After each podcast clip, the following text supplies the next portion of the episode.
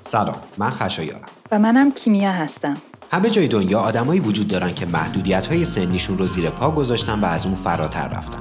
آدم های جوونی که خیلی زود کاری که براش به دنیا آمدن رو پیدا کردن و آدمایی که تونستن با سن کم موفقیت های بزرگی کسب کنن مثلا بلیز پاسکال که تو سن 19 سالگی اولین ماشین حساب مکانیکی رو اختراع کرد ما تو پاسکال قرار داستان این آدم ها رو براتون تعریف کنیم آدم هایی که تلاش کردن جا نزدن خسته نشدن دوباره و دوباره تلاش کردن تا بالاخره موفق شدن موفق شدن شهرتی کسب کنن تا دنیا اونها رو بشناسه اسمشون همه جا شنیده بشه و از همه مهمتر این که ما از عواست بهمن دربارشون برای شما بگیم اگه دوست داریم با ما در این مسیر همراه بشین و داستانهای خارق‌العاده این افراد رو بشنوین همین حالا همه حسابهای سوشال میدیای ما رو دنبال کنید تا از تاریخ پخش اپیزودها و اطلاعات بیشتر هر کدوم با خبر شید همینطور میتونید به سایت ما به آدرس pascalpodcast.ir سر بزنید